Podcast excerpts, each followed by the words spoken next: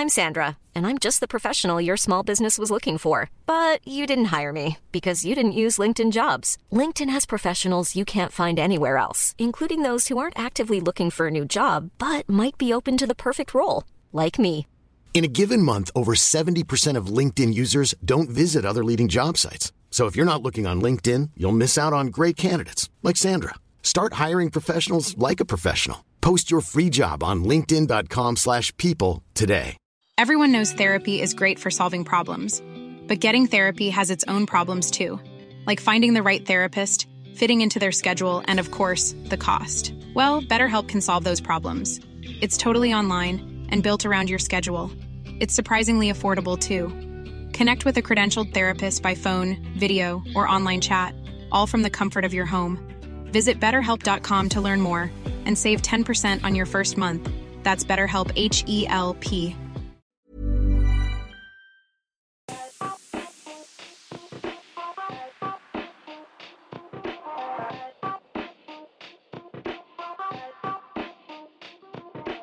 Hello and welcome to the Watford Buzz podcast. Matt Jordan and Tom all here. Um, well, what a fantastic uh, game to come off the back of. Uh, first of all, how are you guys all doing? You well? No complaints here apart from the cold weather, which I appreciate is you can't really go- complain about cold weather when we've got Jordan with us. But um, it's two it's two degrees today, which is uh, lower than it has been, so unpleasant. You know what? Actually, that's uh, it's, it's one of the rare times this this winter's actually been pretty mild, and as it happens, it's about two degrees here today, which is very rare. so uh, we'll we'll take it. it. Feels feels like a summer's day. Sunbathe the wedding for me. Nice. Have you got the uh, the t-shirt on? You, you know, you got the shades as well. Yeah, I got the vest on, shorts on. Yeah, I'm, I'm thoroughly enjoying it. Lovely, lovely, good stuff. Well, let's um let's bark in some glory, shall we? Because we got to watch a really decent game overall recently. Watford winning two 0 against Blackpool. Um, Tom, what's your first thoughts off the back of the win? Yeah, funny, amazing what a difference 45 minutes makes, isn't it? Because at half time, I was genuinely nearly falling asleep in my seat. It was just Mm, staid, yeah. sterile stuff. There wasn't much of an atmosphere, and maybe it was an effort to conserve energy and warmth uh, because I was cold and horrible. But uh, it's, I certainly felt myself sort of nodding off slightly a couple of times. But by full time, I thought that's probably one of the games I've enjoyed the most this season. Um, if only based on the second half, because we turned, you know, turned the dial up and introduction of substitutions made a big difference. Obviously, we're going to talk about Toby Adeyemo and his impact, but that is, you know, probably one of the moments of the season, one of the moments of of recent seasons, I guess, um, given how miserable it's been. Uh, so yeah, came away positively bouncing, um, which was yeah thoroughly enjoyable. A novelty, sadly. Yeah, I mean, I think overall it was it was obviously a positive positive result, and it was it was something we needed. I think the second half, as Tom said, was a was a real change. The first half was quite slow. We were a little bit laboured. Although saying that, we started the first ten minutes of the game really well, and then it started to kind of taper off a little bit, and we weren't quite as um, as quick winning the ball back. We weren't quite as sharp in possession, and, and things just kind of slowed. But uh, I think the changes at half time really kind of shifted us, shifted us up a gear. Um, and, and took us on a little bit, so it was it was good to see, and obviously the the players involved that got to be involved by the end of it was was really good to see too. Um, you know, got a couple of debuts in there as well, uh, and it, was a it was a good day. Yeah, it was a great day overall. Um, we obviously got to see Ishmael Kone in the cup, and he looked impressive there. Um, did he take it up a notch again uh, against Blackpool? I think he was good. Yeah, I think putting him in a in a, in a different environment, obviously with more first teamers around him, I think he was uh, he was solid. His energy was really good, even late on into the game. Uh, his range of passing was was better. Uh, he looked very comfortable. Uh, he you know played a part in one of the goals. He was he was just very good. I think it was a it's the sort of performance we want to see. There's a lot more to come from him, I think. And uh, in in terms of a, a home debut, I think that's pretty solid for for a kid that age. Yeah, not bad, was it? It was also I felt very important to solidify that midfield that uh, that we had Hamza Choudhury back. He was immense. I thought actually in that game, he was uh, he was everywhere defensively. I think when you look at Chowdhury, he is you look at him for his defensive output more than anything, and that was a prime example of what he can offer. You know, he's coming into the box, he's sliding into challenges, and he's turning the ball over, winning it back. He, he, he's a real issue for for the opposition, and I think that's the exact sort of performance we needed needed, and it just kind of combined with everything else we had on the pitch and you know, it's important. We can't we can't discount how how much we miss that that sort of player and, and Choudhury in particular when he's not there. Mm. It's funny with Choudhury, isn't it? There's been a bit of usual caveat of taking your opinions or taking your temperature of Watford FC fan base from Twitter or any fan base. But it feels like there's been a bit of not backlash, not that strong, but a bit of certainly a bit of grumbling and whatnot about Choudhury and kind of, oh, is he that good? I think if you judge him on what we know he can do, which is what you just outlined there, Jordan, I think he's brilliant. If you judge him on what you know he can't do, then yes, of course, he doesn't stack up as well. We know he's not super on the ball, not a particularly progressive player in that sense. But I think with the guys around him, and, and particularly someone like Kone now, who can do that side of the game a lot better, uh, Asprilla again showing he can do it off the bench, and hopefully Louza back at some point in the nearish future, then uh, that becomes less of an issue anyway, doesn't it? And you get that you get a kind of nice blend of the the three different midfield roles there. So um, yeah, just wanted to add that really. Yeah, I don't really get the, the I don't really get the kind of negativity towards Choudhury in a sense. Like he might have you know some below standard games for his own standards perhaps, but you know he's, he's defensive. He's a defensive player who offers something there, and he's not going to be that progress the ball. But we, have talked about before, he still plays short with a good tempo, and he doesn't lose the ball a ton. He's not one of those defensive midfielders that's there to tackle and can't do much else. He's you know he's very capable on, uh, in possession. He's just not the most expansive. He can still switch the ball on occasion. Um, and if you look, as long as you're playing like this uh, in, in, a team like this, where you are going to have to have some defensive responsibility through the midfield, then you could do a lot worse in the championship than than Hamza Choudhury. I think he's been he's been pretty good for us in the most for the most part. And as we're mentioning the midfield, it's probably you know fair to give a a, a good high five and a, a clap towards Mario Gaspar, who uh, you know has become a kind of solid member of that midfield community he was really good again, wasn't he? Yeah. I just I was staggered. Um, he just looked like he played there his whole life almost. I, I can't remember any glaring kind of cock ups or moments where he thought, oh, you know, someone whose natural position is central midfield wouldn't have done that. Um, he got through a hell of a lot of defensive work, I thought, in terms of getting the ball back. Um, just pausing now, 14 of 16 defensive actions were successful, which is the third most on the day. He was tidy in possession. I guess the one thing is that on a couple of occasions there was a little bit of um, I felt a little bit improvised, and he maybe got away with it. And on another day it would have been improvised, and he wouldn't have gotten away with it, and that would have been a stick to kind of beat him with. But yeah, another good performance for me in there. He had a lovely dummy at one point too, didn't he? Around the edge of the box where he, he left the ball and was it maybe going through the Kone and Kone just kind of mis, misjudged the the path of the ball, but he was uh he was actually being a little bit a little bit expressive in the forward area, which is nice to see from Mario Gaspar, and yeah, it was uh, can't can't uh, can't can't really be too too harsh on him. I think he's done pretty well considering. So, what are their jobs in in the midfield then, Jordan? Is it allowing Kone to be a bit more creative then? If if um if you've got the likes of Choudhury, that defensive guy that breaks up the play, and and mm. what's what's Gaspar's role and, and and Kone's role looking like in that sort of three there? Yeah, I think it's kind of somewhat of an improvised kind of midfield they've put together there, obviously with with Gaspar playing in. But as you said, Choudhury's could be taking up the majority of that defensive responsibility. Uh, and then Gaspar really is just a little bit more of a, a passive midfielder, just kind of picking up the ball, recycling, you know, not carrying necessarily, not kind of playing too far forwards, just recycling possession, getting it out wide, doing what he has to do just to kind of stay in the game. And then Kone is there to be that progressor. It's not it's not a natural um, kind of balance to that midfield. I think you're asking Kone to carry the ball a little bit more or try and kind of split defenses and, and, play that ball forwards at times too. But um, you know, normally you want to have someone a little bit more well rounded next to him. I'd I'd say generally he's not exactly a number ten necessarily.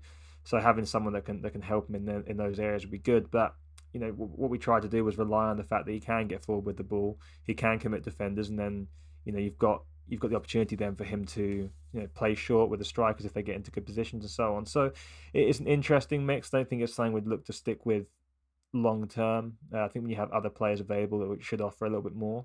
Uh, but you know, it's it's positive to see him getting involved. And in, in terms of the midfield, he was the the central figure in it when it comes to the attacking phase of that midfield. So it, it, was a positive to see him kind of given that responsibility so early on. I guess you could argue there's no one else, someone has to take it because there's not really one else available, but uh, he did a good job doing it. So it was, um, yeah, an interesting, interesting unit we we got to see on Saturday. Yeah, Tom, some uh, Etienne Capoue esque balls from Kone.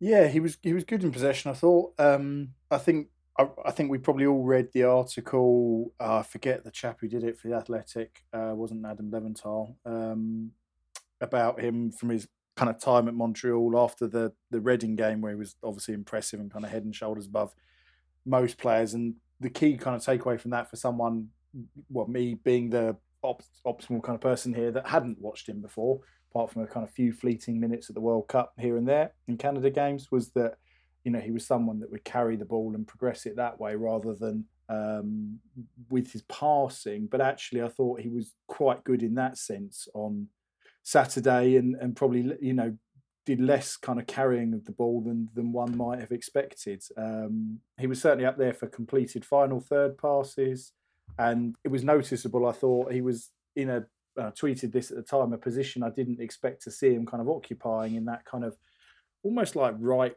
half space, I guess, in uh, the first half, particularly less so in the second half, um, which was a lot more advanced than I anticipated him being. I thought he would, you know, be picking the ball up deeper and, and carrying it. Maybe that was a deliberate ploy to, you know, uh, get at Blackpool in a certain way in an area that Bilic thought they were vulnerable. I'm not sure, but um, yeah, he was really effective, and I thought it was a really, really assured home debut. And, and had um, Matheus Martins not come on and, and Sarr not kind of had a really good game as well, I think you've probably been looking at the classic home debut man of the match um, award. But uh, it was really good. Yeah, uh, Joshua Kloke, the uh, journalist with that piece on the Athletic, uh, well worth a read about Kone. Um, and as we're delving into the Athletic very briefly, uh, there's another good article in there, uh, this time from Adam Leventhal about Sarr, And Sarr, um, I think, had a particularly good game uh, against Blackpool. What do you what do you make of that one, Jordan? Yeah, he was definitely more more involved, wasn't he? He was he was much more active in the forward areas. He was carrying the ball, a little livelier. Um, it, it was it was the better Sarr. Um, you know, we we used to seeing the two versions of him, and uh, it can be it's been a little bit longer between that that that gap of time before we get to see the positive version. I think it's it's good. It's good to see him looking like he's enjoying his football somewhat more um, uh, and allowing himself to be a little creative and, and positive rather than just kind of shrinking away from a game, which he does have a, a tendency to do on occasion. I think being on the left does help him. It kind of forces him to be a little bit more active. Um, when we've seen him before playing on that right hand side, and he kind of just you know can stroll around in that in that wide area and not really get on the ball, playing it up front as he was, and also from the left a little bit more because I think helped him helped him be a little bit more central to that attack, and it was it, was good to see.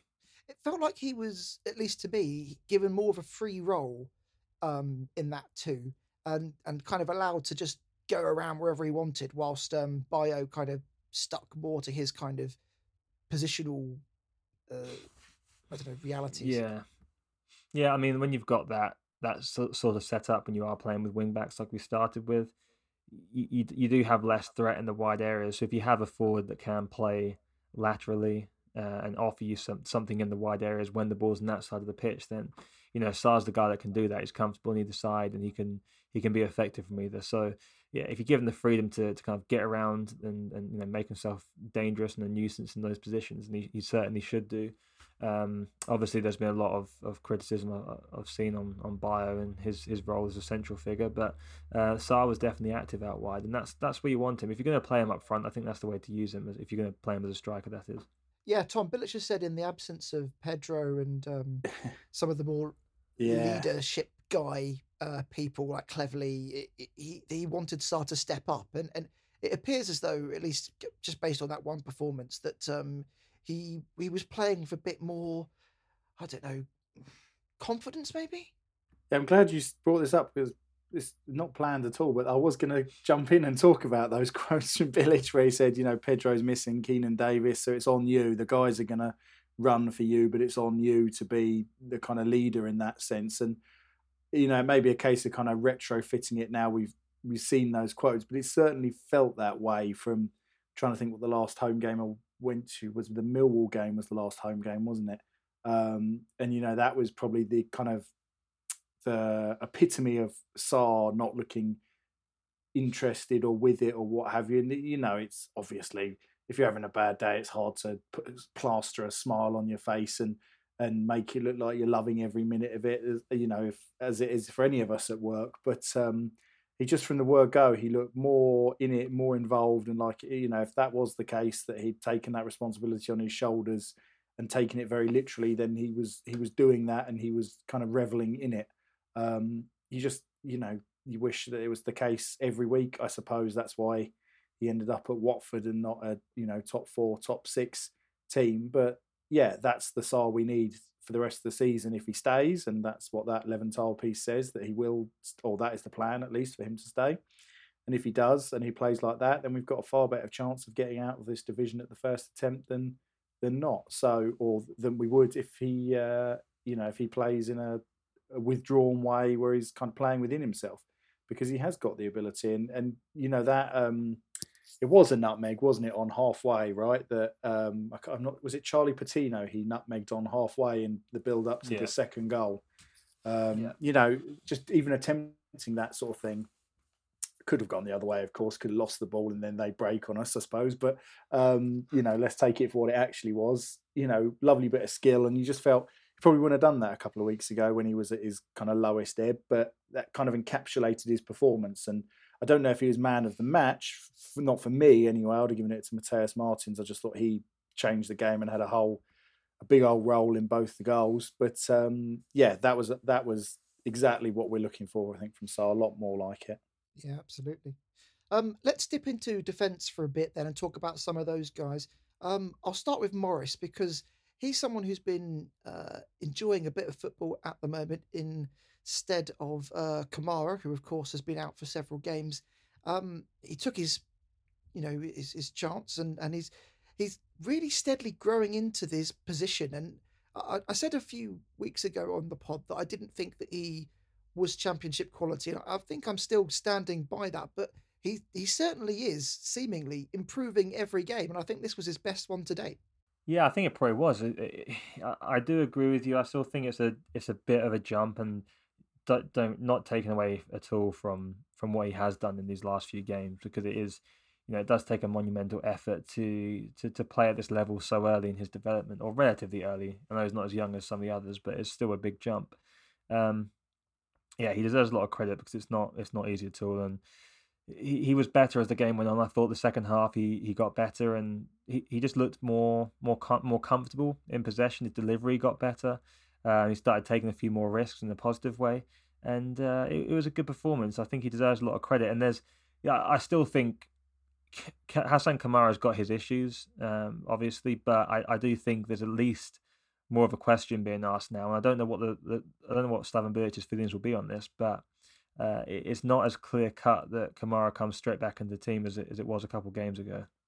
I think it's interesting you say that. That's been a debate on a couple of podcasts. The "Do Not Scratch Your Eyes" Twitter Space. I'm sure someone said it on the their their um their space post Blackpool, and I think that probably speaks to people's general dissatisfaction and disenchantment with Hassan Kamara this season. He's managed to get himself sent off, suspended for four games on this instance at a time when we could have ill afforded to do um, without you know senior players.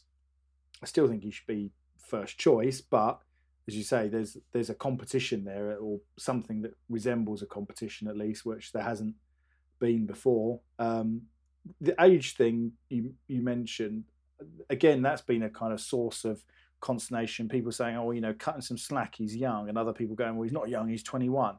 Well, he is young because he's played barely any first team minutes, which is the measure of, I think, or much truer measure of where he should be. Obviously, you can judge their kind of physical capabilities by age, but at the end of the day, he's 21, but he's got very, very few senior minutes. It's not like he's had a loan, you know, to a National League club or National League South club or whatever. Th- these are his first minutes as a first team player with any regularity, and he's 21.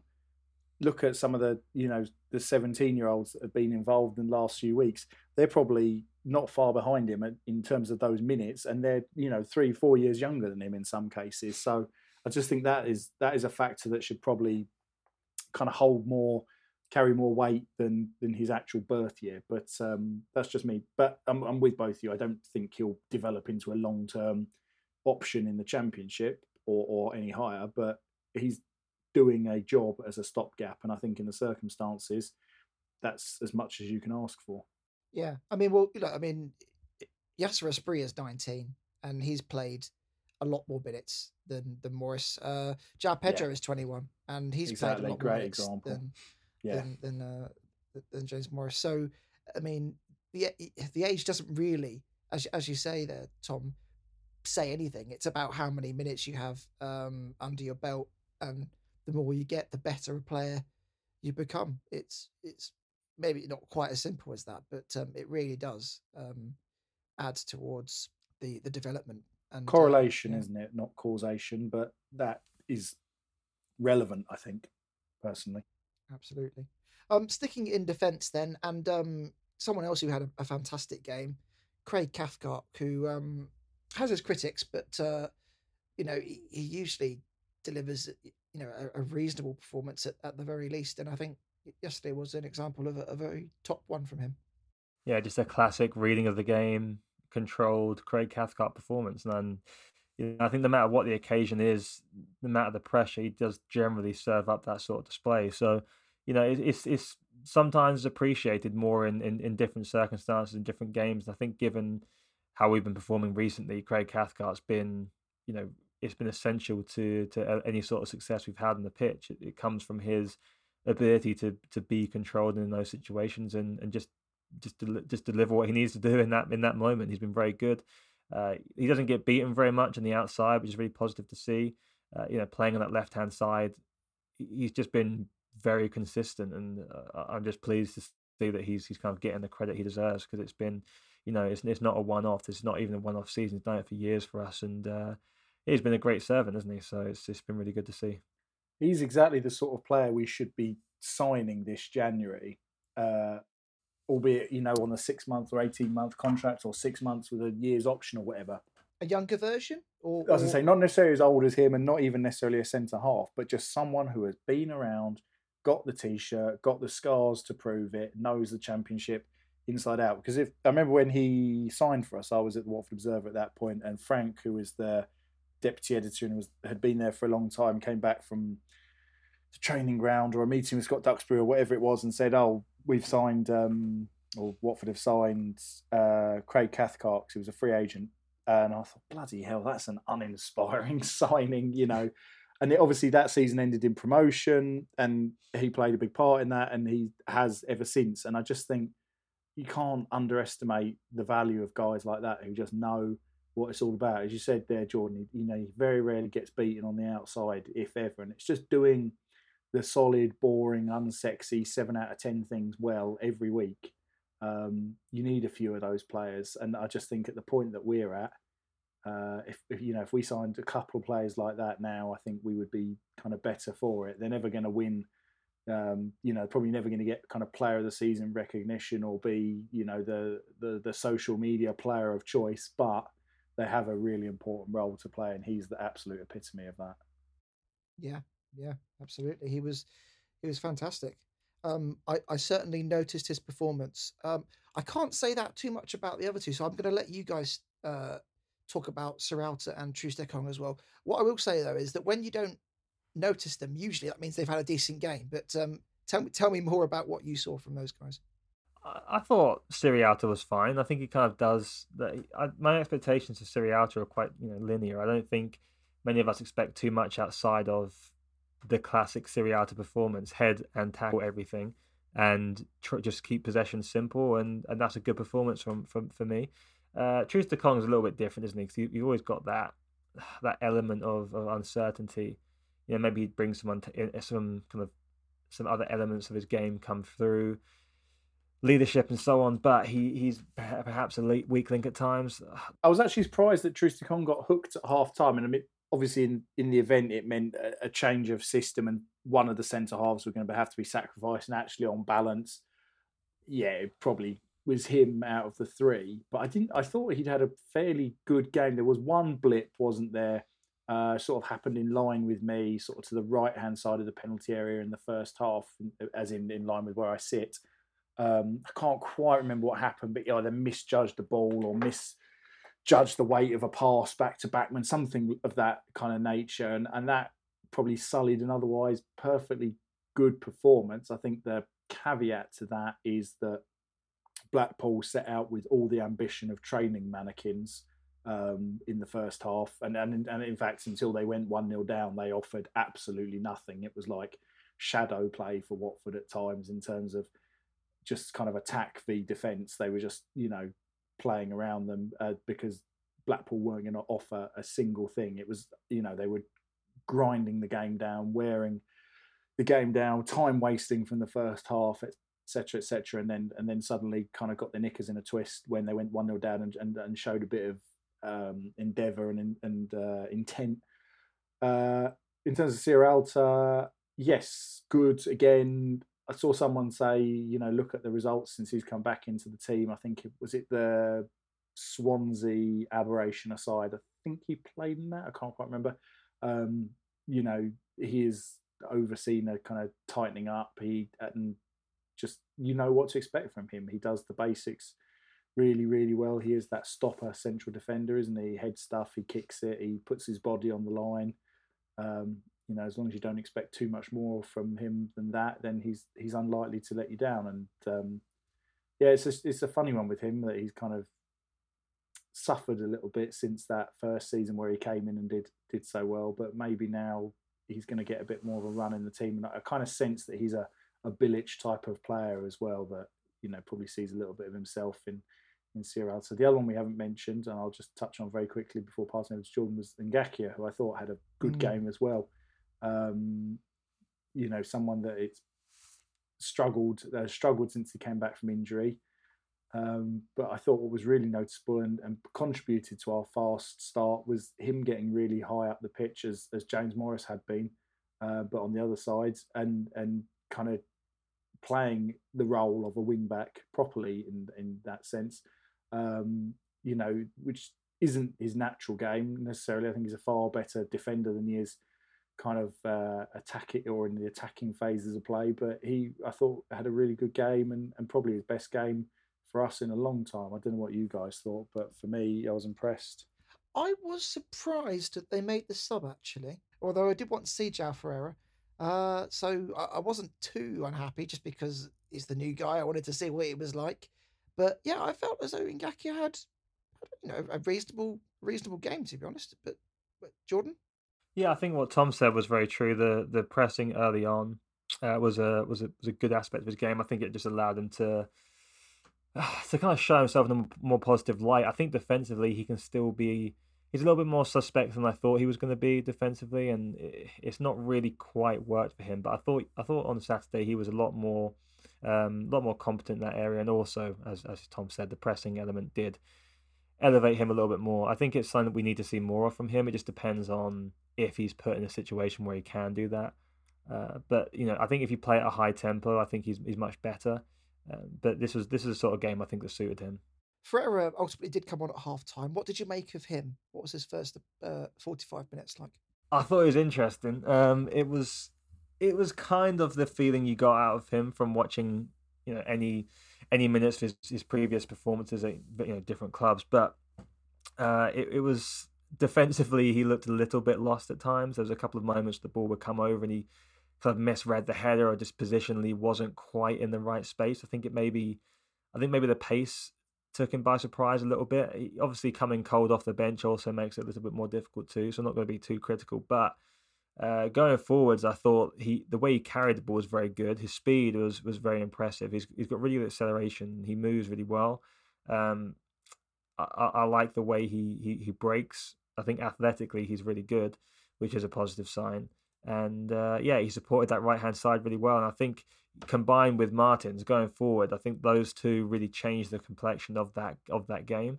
Uh, Ferreira maybe will get less of the recognition for it, but I wouldn't underestimate how much his ability to support and the danger that it posed of how quickly he could support uh, affected Blackpool and, and, forced them into difficult situations. So I think it was really good, really good, and really encouraging to see him. You know, as I said, defensively, there's still a couple of things you'd have to, you know, I'm not to say work out at this stage because he came on in the second half of the game, but keep an eye on, I'd say. Uh, but yeah, going forwards, he, was very, very, very, very, very good, I'd say. My friend Chris, who sits in the lower house and I've sat with a few times this season, texts me um, 20 minutes into the second half and just said, This new number 13 is not a defender. And it's hard to argue with that. He was fun. He was fun, I think, wasn't he? All the good stuff, as Jordan said about going forward.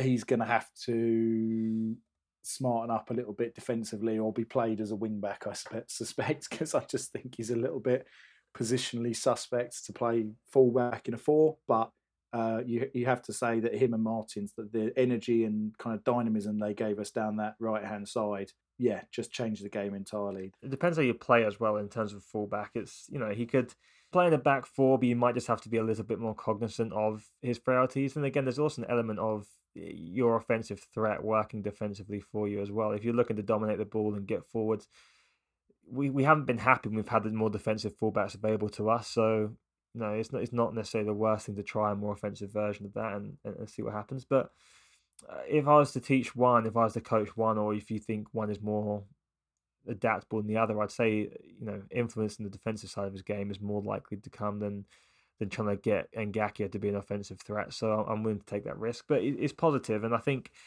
uh, we have to try and look for different solutions. And if we are going to try and dominate the ball a little bit more, be a little bit more on the front foot, then having a fullback who can contribute uh, in, in, those areas is, is could be vital, um, especially if we're we're not kind of we're not so much balanced right now. I think our left side is obviously a difficult situation still. That might be an area we look to reinforce as well.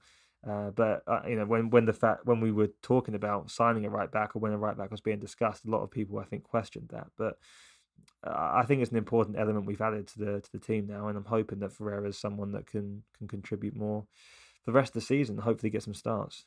Well, it's interesting you say that there, Jordan, because um, someone who's questioned the appointment of uh, João Ferreira is uh, Slaven Bilic himself. In, uh, earlier on in the week, he said um, that he, he didn't need him, which I thought was was quite interesting. Tom, what did you think when you heard those comments? Yeah, I don't know.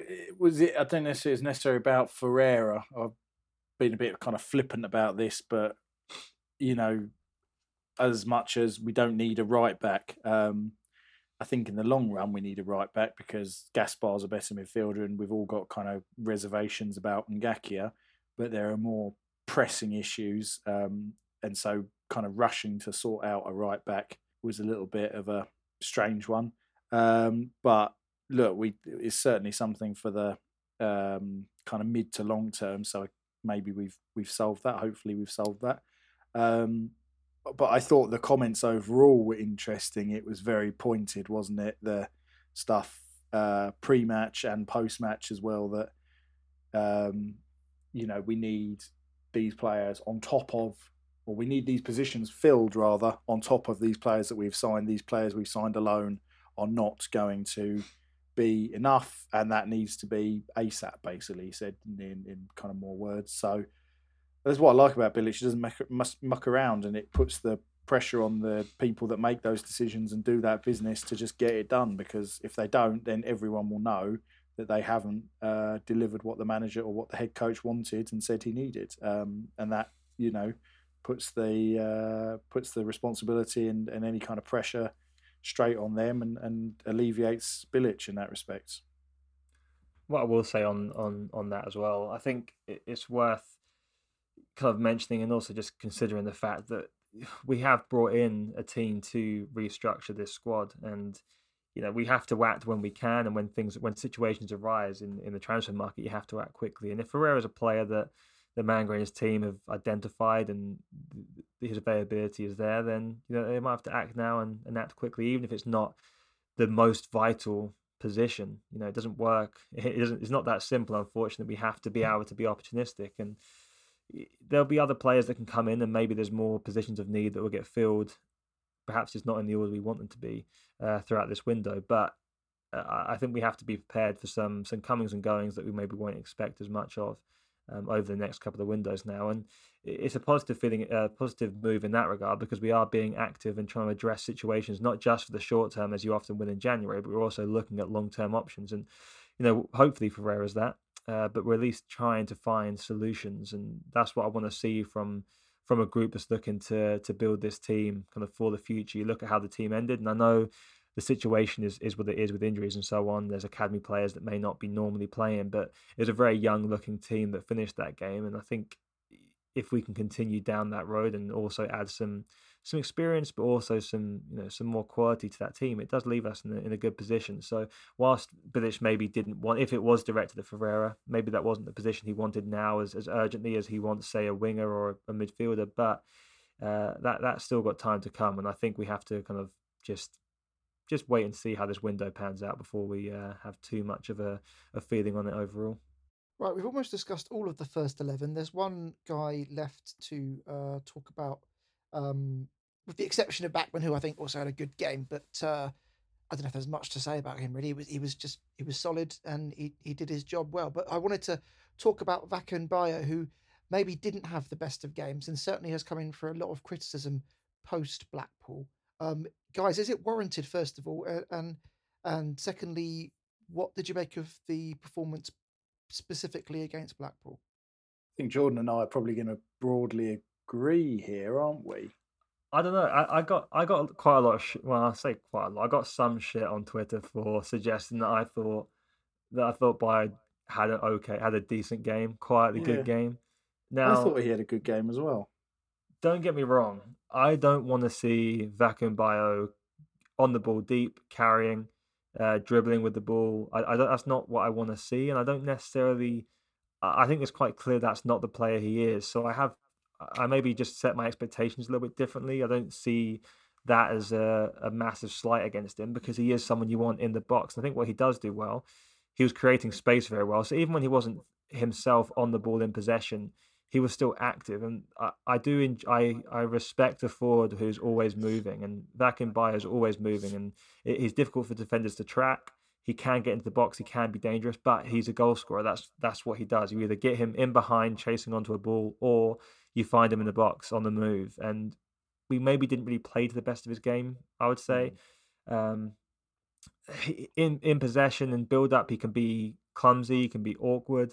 Um, and, and, I think we saw a little bit of that on Saturday, which is kind of what gave a lot of that negative opinion. But if you went back and watched the game, I'm not saying you have to, obviously, but not, i would encourage you to look at Bayo's performance again, perhaps, uh, just to see some of the things he maybe did that perhaps went a little bit under the radar. If you kind of look at some phases of play and look at Bayo and how his his movement led or impacted that that that pattern of play, it might it might change your opinion a little bit, or at least help understand why um, I at least thought he had a decent game let's face it, he's not dropping deep and doing that stuff for the fun of it, is he? You know, we all in life face into what we're good at uh, over, you know, deliberately putting ourselves outside of our comfort zone and doing things that we know we're not as good at. So he's doing that role for the team, presumably because he's been asked to do it by Bilic or told to do it by Bilic in the absence of Keinan Davis, who we know is excellent at that side of the game, and Rey Manaj, who I think on paper is meant to do that side of the game, but I don't know if he even achieves that.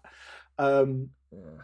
But I, I, thought he was far worse against Norwich, got the goal that proved yeah. to be the winner and therefore becomes the hero. I don't think anyone was saying, oh, he was brilliant against Norwich.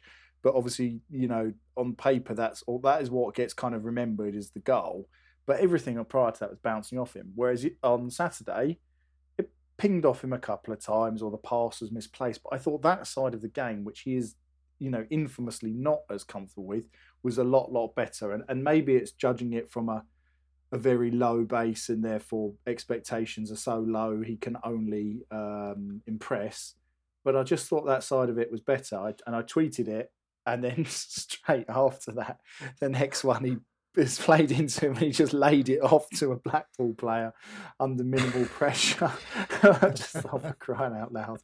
Um, but no, I, di- I didn't think he was terrible by any means. I think, and this was a really good debate I had on on the Watford uh, Buzz podcast Twitter uh, in the week at Watford Pod. If you're not following us, um, about the kind of success of the signings so far, and I put him down as a flop and a few people came back and said, well, is he a flop or is it that he's more expensive than we think we perceive him to be worth, and that money was, uh, you know, spent through Mogi Bayat, who we're against, understandably. And I, you know, I don't know if it kind of moves the dial on the success of him, but if you separate the player from those factors, maybe does that change people's perspective a little bit? I think ultimately every player is judged on what they cost as well. You know that that's might not be fair. They don't dictate it, but it's just an unavoidable truth. Look at Andre Gray. If he'd have been a free transfer, people might still have said he was a waste of money. But um, 18 and a half million exacerbated that, didn't it? Nathan Ellington, the same. Mm. Um, Bayo at, at 5 million, it, the mind boggles as to how we reached that figure. Um, but yeah, I didn't think he was terrible by any means. I thought, you know, wasn't well beater, but he was a lot better than he has been for me. Yeah, just one just one final thing. I think ultimately what it comes down for me is I think he's a below average player outside of the box and above average in the box if you can find him. And I think that's that's kind of where his his where he should be rated. And I think one of the issues is we don't really maybe find him in those positions as often. There was a, a, a reaction from the stand, which was um, a, a boo when he took his time to get off the pitch, which I think annoyed a few fans. That won't help. The boos and he went off. I, I just don't. I don't love that at all. Really, I think it's it's unfortunate and I don't think his performance by any means warranted boos, and I know that an element of the booing was down to the fact that he was taking his time to get off the pitch, which you know, fine. Um, there was some maybe some kind of built up anger amongst the fan base due to the refereeing performance, which perhaps kind of added to tension, and then the frustration kind of overboiled into a outlet of emotion on the player. I don't know, but it's not it's not great. It's not what you want to see, and that ultimately he's a player that's trying to contribute, and he doesn't really deserve to be booed, in my opinion. I don't think I've ever seen that at Vicarage Road before, where we've booed. I didn't boo, but our own our own player coming off the pitch. It's uh, you, you, it wasn't nice to see, was it? No, we've seen much worse performances than that. I mean, yeah, there've been plenty of times where there's been kind of ironic jeers or oh, thank God for that is the kind of prevailing sentiment that someone's coming off. But we weren't even losing. yeah, that's it. I don't think it was. That's it. I don't know if it was that desperate that he had to sprint off either. I just think, yeah, you would you know, if it was most players, they would be like, all right, yeah, I'll jog off at least. But I don't, I don't think what he did was that bad. Once the booing started, I would have probably reacted the same way, if I'm completely honest, and just carried on with my trajectory uh, or, or, speed of movement um, to stick two fingers up at everybody. But yeah, it just, it just capped everything for him, I think, and we're at a tipping point almost already, aren't we? Where does he kind of come back from it? His kind of confidence is fragile. I think Bilic said something about you know worse that effect previously needed he needed the Norwich goal or something like that. And you just think, well, it's not going to help, is it? So, um, depending on how long Keinan Davis is out for, you know, he might be the remaining. He might be the option, I guess, unless Toby Adeyemo that's yes. it. There's let's a segue. Let's. What, what a fantastic, what a fantastic segue that was, Tom. Yes, uh, Toby Adeyemo, um, the young 17-year-old from the bench, introduced uh, on Graham Taylor Day as well, and uh, scored uh, on the 72nd minute, the, the the the time when, as Watford fans will know, we we applaud uh, on Graham Taylor Day because of that uh, age that Graham Taylor reached uh, and uh, it just felt perfect, didn't it? It was it was it was a beautiful moment, and and and the reaction from from Toby as well was was just it was lovely to watch. One of probably the standout moments of this season for me. Yeah, I think it was um, it was a perfect moment really all round, wasn't it? I think the celebration just kind of emphasized that the holding his head in his hands just can't comprehend what just happened. It was it's been a long time since we've got to see that sort of moment at Vicarage Road. So it was it was great, and you know the occasion around it as well. Obviously, all played a part. Uh, it couldn't get much better for the player, and I think as a spectator as well, it's you know top tier entertainment, isn't it?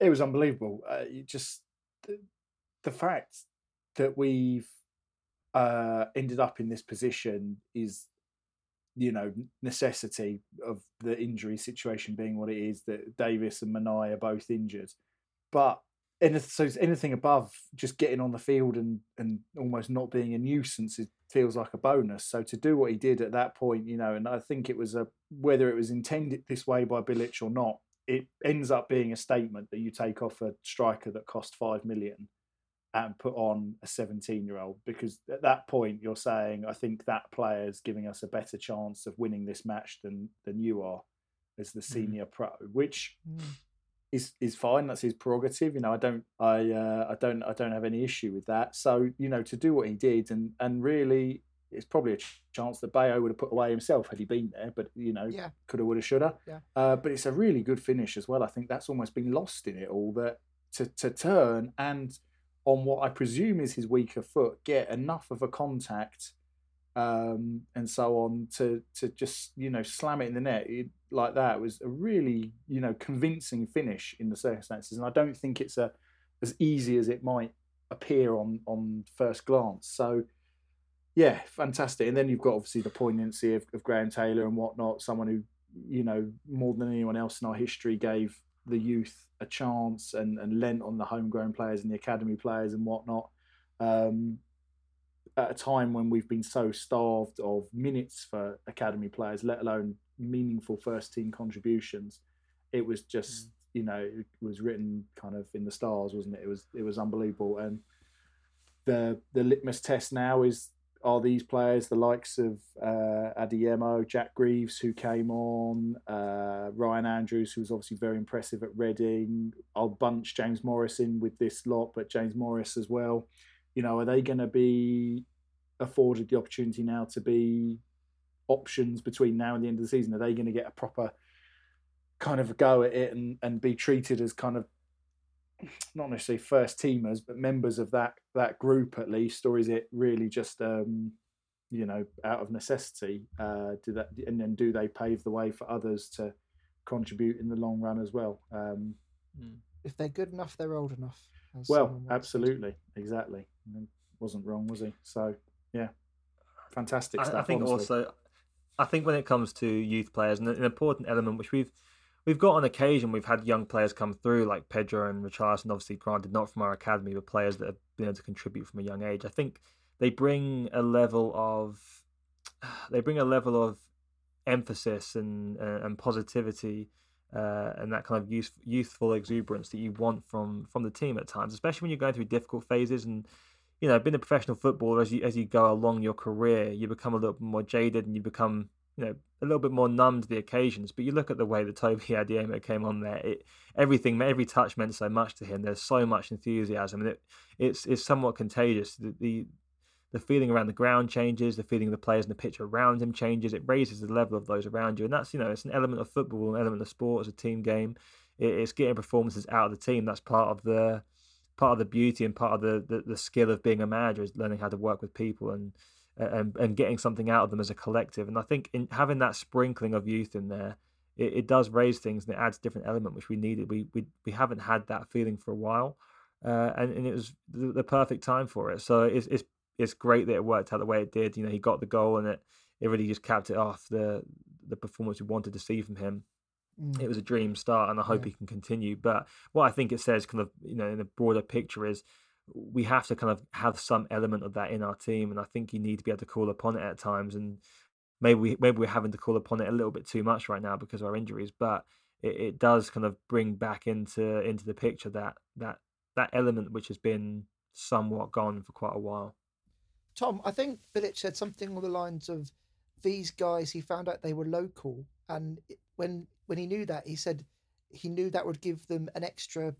I'm not sure what percentage number he used, but he said it would, give them something extra that um that that you know he wanted to see from from those guys. Yeah, absolutely. Look, and Bilic obviously strongly associated West Ham, a club that you know self-styled academy of football has a great record of bringing through these young players from the local area throughout their history. So he's probably hyper aware of that, and and equally, you know, the kind of um, identity of you know that Croatian team, and you know it's a small country. They all kind of a lot of them know each other, have come through academy football together and whatnot. You know, I'm sure he is particularly tuned into the importance of that, and I think you know in the way that we have, as a fan base, collectively gotten on the back of Bayo because of you know his kind of backstory, how he got here. Um, I think it goes the opposite way with the homegrown players, doesn't it? That you give them that extra bit of leniency and you cheer them more, and you you know you kind of are more forgiving and, and so on. And and yeah, it's it's great, and I hope that I hope that he gets more opportunities. There's no reason why he won't, because you know he is the next kind of cab off the rank in terms of strikers after Bayo, isn't he at the moment? So it's um you know it's is the opportunity's there. He's just got to grab it with both hands, and he's made a damn good start in that um so far. Yeah, um, I wanted to also talk about uh another player that came on and made a debut. Uh, there's a number of them to talk about today. Uh, and that would be Matheus Martins. He came on at half time alongside João Ferreira um, and for me, changed the game quite considerably. Watford weren't doing that well up until the the half time point, were they? Not worse than Blackpool, but just not really making um, not really making the game their own. But um, Martin seemed to sort of like at that injection of pace and and just I don't know gave us something that we didn't have before just direct, isn't he? He's, he's direct. He's he's confident. Um, uh, he's just taking players on and just being aggressive and uh, and showing that level of uh, just that level of energy we needed to raise the game. The tempo has dropped a little bit. We, it was a good change at half time, and I think we talked about you know the right hand side in general with with the two changes it, it raised the tempo of the whole team and it, it was much needed and you know he has the ability to actually kind of back it up with some with some technique as well and obviously he played a part in the goal and the penalty and so on and it was it, it was very important that he was that he came on when he did. Uh, and in terms of debuts there's so many debuts it feels like in this game and he was he was one that again took it really well. Yeah he was he was at the center of everything good wasn't he? It was fearless, just ready to run at people from the, the word go. Was unlucky not to score in the, the chance that obviously led to Adeyemo's goal. Won the penalty with another dangerous run, inviting um, inviting their goalkeeper to come and take him out, um, Chris Maxwell, and, and just you know looked like he'd kind of been playing in English football in the rough and tumble of the Championship his whole life, and not just kind of flown over here and had a few weeks training with the team. Um, I think he's got the potential to be someone that could really lift this team. You know, if you assume everyone's back fit, a front kind of line of him, Keinan Davis, uh, Ismaila Sarr, João Pedro. If you was if you were to play like a, a four two three one and have those three behind Keinan Davis, I mean, wow, what a what a forward four, the front four that would that would be. Um, he's yeah, he's just got that kind of X factor, I think, hasn't he, for this level? So yeah, it's a shame he's only on loan until the end of the season. But I guess if we were, were to go up, then then maybe something would happen there. Um, cynically, so yeah, great start and uh, something to build on.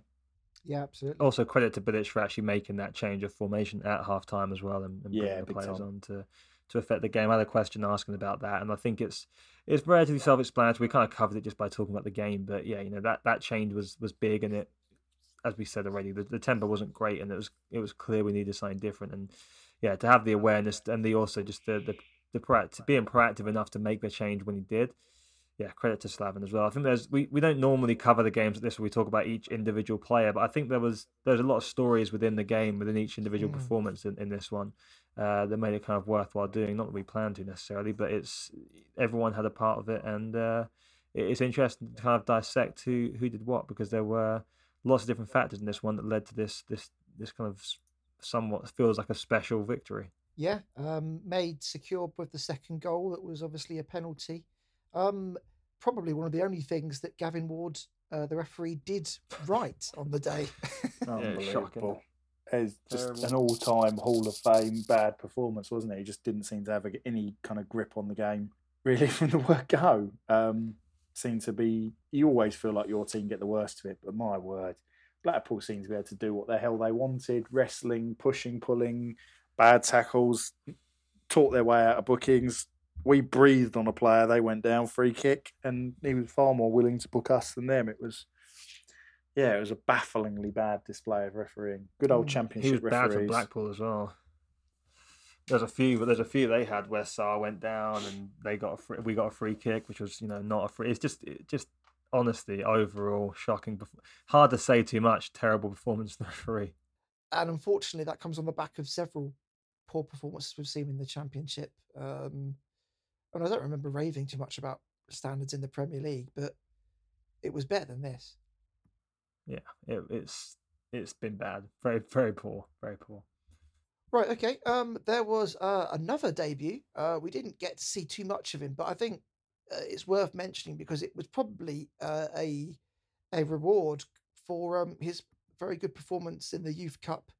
Um, and, and also he's got a, a story, this lad as well, which has probably been told several times by different outlets. So we won't go into it too much. But um, Greaves came on to the pitch, who of course has got many uh, legacies in his in his past with uh, Watford uh, running right through it. I think it was his uncle that played for Watford, and then also his granddad and his great granddad. Is that right? Or is it his great great granddad? I think it was great granddad. Great granddad yeah, was Skilly sure. Williams. Skilly Williams, correct? certainly, wasn't it? And was it Dominic Greaves who played for. Um, is that right? Dominic Greaves? Just struggling to remember now. It was a Greaves, yeah, who was his uncle, or still is his uncle, I presume. Um, but yes, he is he is the fourth um, line of of Watford players in that family, um, and probably you know, well, not probably, deservingly getting his opportunity on the pitch, uh, if not for anything more than the recognition of that amazing goal he scored uh, in the Youth Cup. Um, but uh, more than that, I think, because he, he he could have something to play this season, possibly coming on uh, for for small moments, and and with an injury hit squad like we have, it's uh, it's it's good that we have him. Kind of interesting they brought him on so late, I thought. Um, you know, in terms of kind of seeing the game out at that point, he's not the typical kind of player that you would send on, um, you know, to do that job. And I guess obviously that speaks for the fact that the bench was full of youngsters. And I mean, it was the 90th minute, but even so, you know, I think it was nice from Bilic to give him that moment and show that trust in him to come on and and just make sure that the game was um, was was was won. Um, and yeah, you know, the the opportunities there. We're not exactly chock full of midfield fit and available midfielders at the moment, are we? So he's got an opportunity to cement himself as a an option within the squad for the remainder of the season. There's a great photo that um, Lou Orns uh, put out. I say photo; it's more like a graphic, but it visually shows that uh, Watford at one point had was it five players under the age of twenty on the pitch. Mm, yeah, I think I think that's correct. Uh, it- as we kind of touched on earlier, it's such a we've been a you know we've been on the higher end of the the age kind of average age for for squads in the league for a while. So yeah, to be at such I know injuries play a part, but it's good to see the the kind of the youth coming through and just how how different that team looks from an age profile. It, you know, it's night and day, isn't it? Should just say he's a striker, not a midfielder. What am I talking about? and I think it was also 21, not 20. But anyway, it's still a very uh, young age con- considering. So it's nice to see that youth uh, getting the opportunity in uh, in a yellow shirt. And uh, yeah, overall, I'm still buzzing from the game. It was it was fantastic, and and you know, hopefully moving forward, we can we can see more performances, more second half performances like that. A lot can happen in the next three years. Like a chatbot may be your new best friend. But what won't change? Needing health insurance. United Healthcare Tri Term Medical Plans are available for these changing times. Underwritten by Golden Rule Insurance Company, they offer budget friendly, flexible coverage for people who are in between jobs or missed open enrollment. The plans last nearly three years in some states, with access to a nationwide network of doctors and hospitals. So for whatever tomorrow brings, United Healthcare Tri Term Medical Plans may be for you. Learn more at uh1.com. I'm Sandra, and I'm just the professional your small business was looking for. But you didn't hire me because you didn't use LinkedIn jobs. LinkedIn has professionals you can't find anywhere else, including those who aren't actively looking for a new job but might be open to the perfect role, like me. In a given month, over 70% of LinkedIn users don't visit other leading job sites. So if you're not looking on LinkedIn, you'll miss out on great candidates like Sandra. Start hiring professionals like a professional. Post your free job on linkedin.com/people today. Burrow's furniture is built for the way you live. From ensuring easy assembly and disassembly to honoring highly requested new colors for their award-winning seating, they always have their customers in mind. Their modular seating is made out of durable materials to last and grow with you. And with Burrow, you always get fast, free shipping. Get up to 60% off during Burrow's Memorial Day sale at burrow.com slash ACAST. That's burrow.com slash ACAST. burrow.com slash ACAST. When you're ready to pop the question, the last thing you want to do is second guess the ring. At Bluenile.com, you can design a one-of-a-kind ring with the ease and convenience of shopping online. Choose your diamond and setting. When you find the one, you'll get it delivered right to your door. Go to Bluenile.com and use promo code LISTEN to get $50 off your purchase of $500 or more. That's code LISTEN at Bluenile.com for $50 off your purchase. Bluenile.com code LISTEN. Uh, shall we move into transfers then? Um, now, one of the things that was quite interesting that Bilic said uh, off the back of these signings was that he wants more. Um, and when asked about this, he, he held up uh, three fingers and said he wanted a midfielder, a striker, and a winger.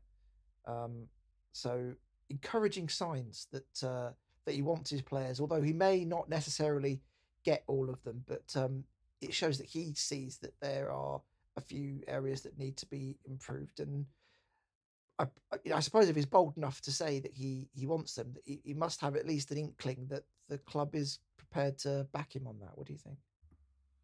yeah, I think it's probably an area that he's addressed pretty bluntly and something that needs to be kind of addressed as soon as possible. So uh, I think he probably feels that it's going to happen. It's just a case of when.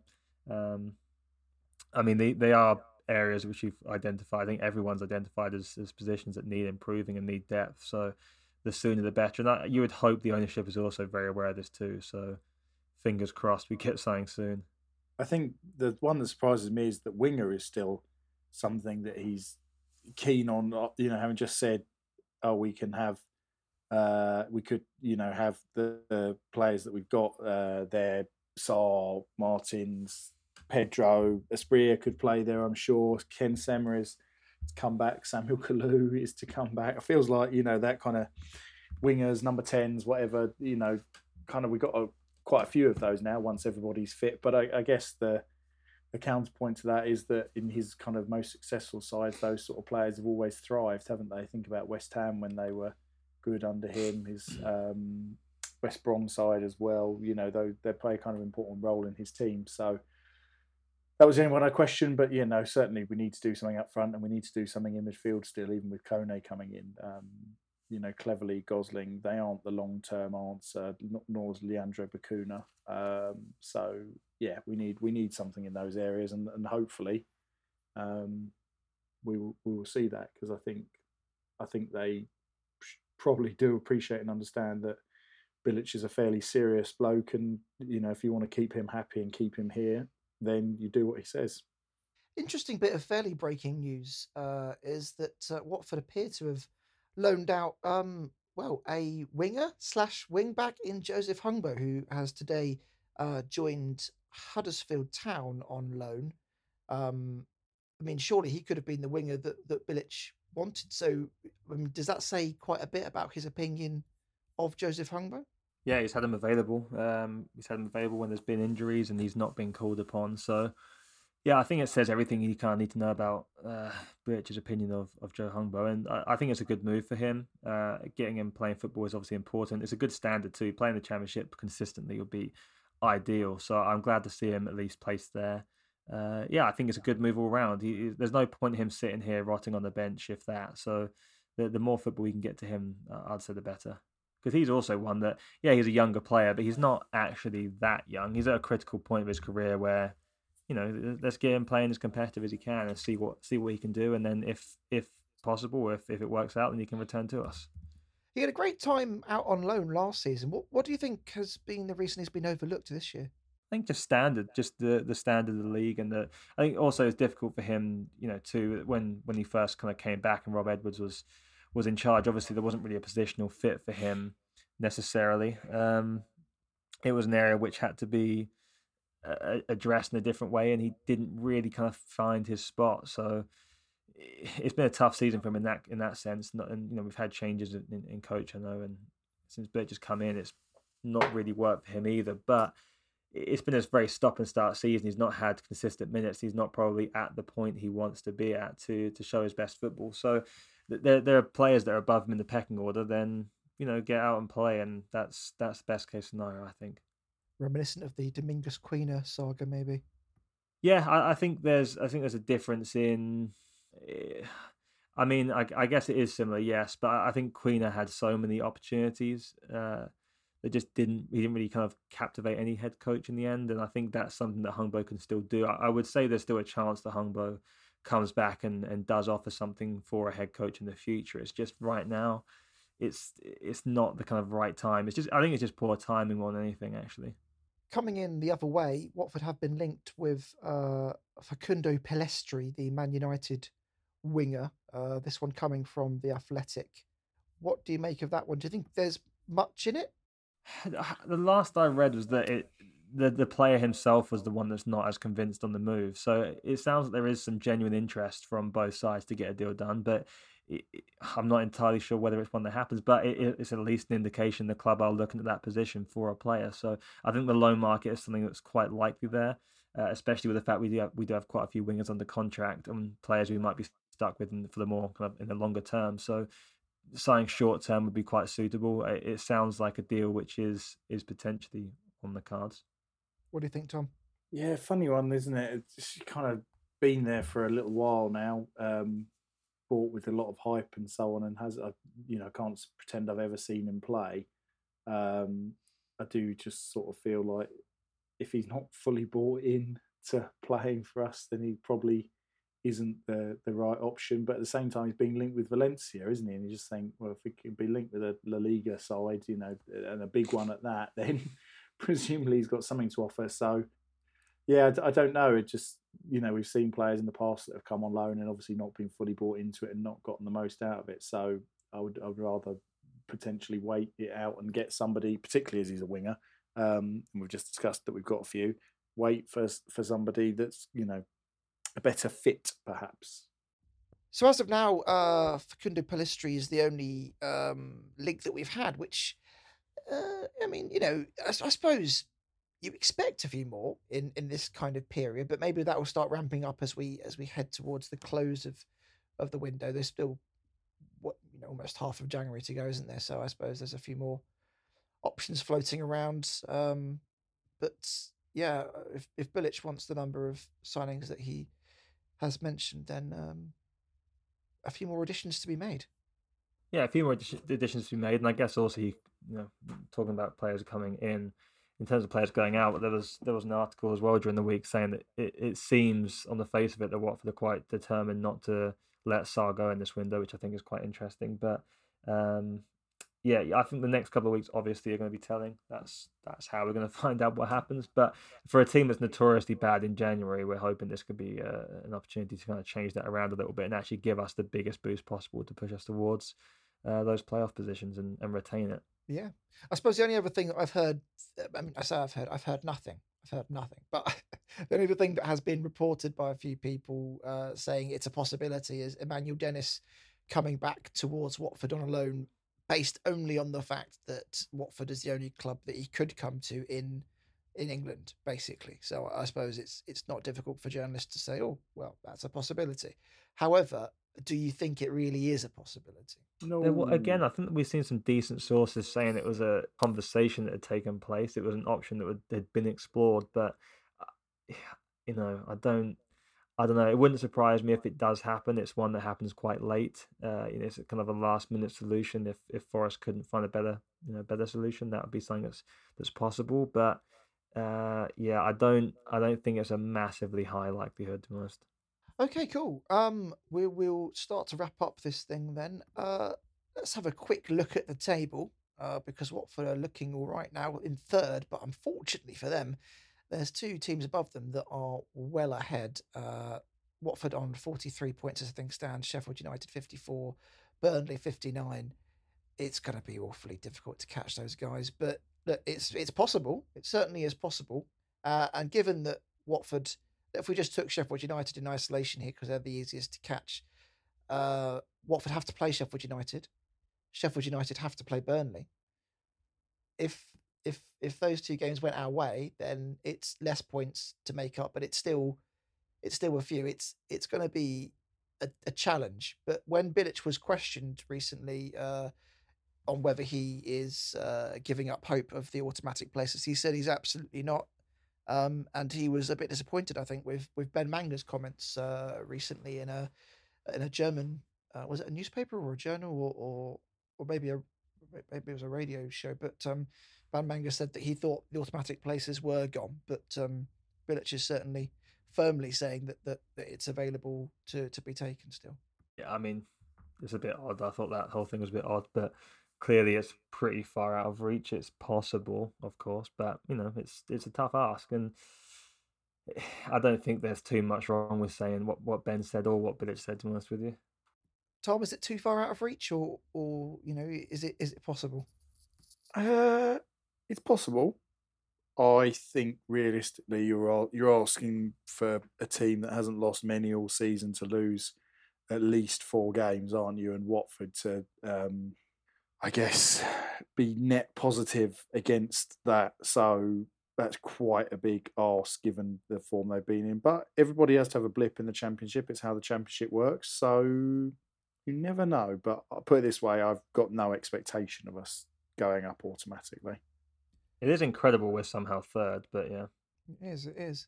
Well, if they're going to uh, do it, they're going to have to overcome Rotherham, a Rotherham side who have just put four past Blackburn Rovers, who themselves, um, you know, have been in reasonable uh, shape this whole season. Uh, although having a bit of a blip currently, as you say, Tom, they all go through them.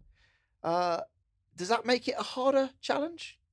yeah. I mean, it's not a great time to play them, put it that way. So it, it's not it's not going to be easy. I think it's a situation which is uh, it's something that requires the the same level of application and dedication to the to the training sessions and the preparation beforehand to to come away from this one with three points. I wouldn't underestimate Rotherham. They they're a difficult team to play with to play against when they're on their game, and it's it's it's not it's not ideal to come into that that one off the back of a good performance against Blackburn. So uh, we need to kind of carry on with the same the same level of uh, positivity we had from this game. And I'm hoping the way it ended, the way the, the game went for us, we can approach it in a good way and, and still have a positive result. But I'm I'm not I'm not kind of looking forward to it in a sense either.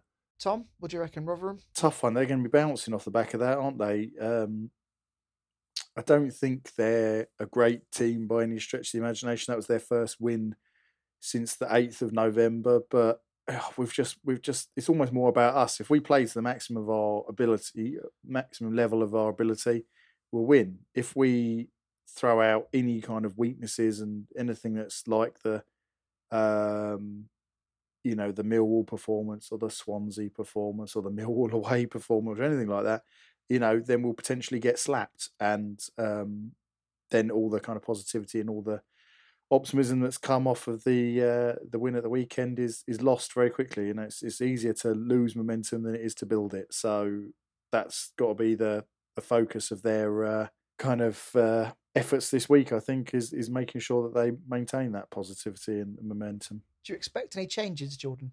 Um, I guess so much of it depends on availability, and I, I think it'd be interesting to see what we do in the forward area. Uh, if if Davis isn't back still, if it's between uh, Bayo and, and Toby, then maybe we'll have a bit of a selection dilemma on our hands, and we might see a, a start for the 17 year old. But I don't think there'll be too many changes unless we have that availability. Although one one that I might be kind of curious about would be the uh, the right back position if we see Ferreira start.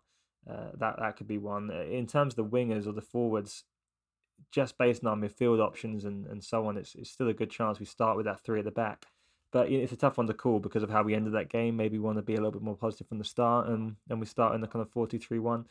It's tough to say. I'm unsure at the moment. I think once we get that kind of Thursday interview where we discuss the uh, the possibility of returning players, then we might be able to give more of an accurate uh, guess, I would say. Kamara is available for this one. Does he come in or does Morris keep his place? Good question. I think I think Bilic keeps Morris, but we'll see. I, I'm not entirely sure. I, I'm probably 60-40 on that one right now. Tom, what changes do you Hmm. make? Oh, I think Kamara comes in. I think Ferreira comes in. I think Matheus Martins comes in as well. Um, to be honest with you, Yeah, yeah. and I'd fair. like to see him go back to four three three from the start. Home game, I'm sure Rotherham will, you know, offer more than Blackpool did in terms of attacking intent. Um, you know, it's something we haven't touched on. Why he felt the need to set up with a back five against a team that was ended up being so limited. Obviously, it's easy to be wise after the event, but um, yeah, I think I think I would go four three three for that one. Do Martins, Bayo, and um, through the middle. Choudhury, Kalu, Kalu, Choudhury, Kone, and um, Gaspar. Gaspar. Thank you in midfield, and then yeah, Sierra to Cathcart, Kamara, and Ferreira at the back. Yeah, I wouldn't disagree with that for personal preference for sure. Four three three for you as well, Jordan. Yeah, I think just get get the good players in the pitch. Basically, get get Martins in there, get Ferreira in there in positions they can you know contribute and attack in attacking areas. Make sure Kone's playing, make sure Sarr's playing, and then uh, yeah, make up the rest we have to. See what we can do. I think we have to be positive, and I think we kind of need to. In an ideal world, we kick on from a good result and and move forward with that. It just it's it's very hard. The, the previous lineups have been so varied and so strange, not due to necessarily just Bilic's decisions. Obviously, there's elements of that, but also just because of availability, it's been hard to predict. But it looks like we're starting to get some more players available, and, and you know, potentially starting to get to a position we can start to predict these lineups rather than just finding out on the day the the random assortment and trying to guess the formation like everyone was at two o'clock on Saturday. yeah, exactly. Nice, good stuff. All right, then we'll um, wrap it up there. Thanks very much for joining me again, guys. Uh, I hope you enjoyed that game. I certainly did, and I'm hoping that Rotherham produces something equally as as uh, as jubilant as as that goal that we saw from Toby against Blackpool. That was that was lovely, a joy to behold. Um, right, if you want to catch up with. Uh, with us, uh, send us a message. Uh, you can do so at Watford Pod. Um, we'll be tweeting regularly. Tom usually takes over those duties because he's just so good at it. Um, and then we'll also uh, be uh, talking about the Rotherham game, uh, hopefully next weekend. So hopefully have that out for early next week. So looking forward to doing that one. If you want to give us a review, go to the Watford Buzz podcast. You can find us on Apple Podcasts. At the right at the bottom, you can give us a rating out of five. Um, give us a little notice there as well. That really helps with the analytics for people to find us, so that more Watford fans can uh, can join in and, and, listen to the content you're listening to. Uh, and by the way, if you have a Watford sporting friend and they're not listening to the, the Watford Buzz, tell them to listen, and and and, and uh, more people can find uh, the hilarious uh, jokes from Tom and the great insight from Jordan. That's a big overselling both of us. right, good stuff. Well, thanks again, guys. Uh, I'll see you in the next one, uh, and that's bye from me. Cheers, folks.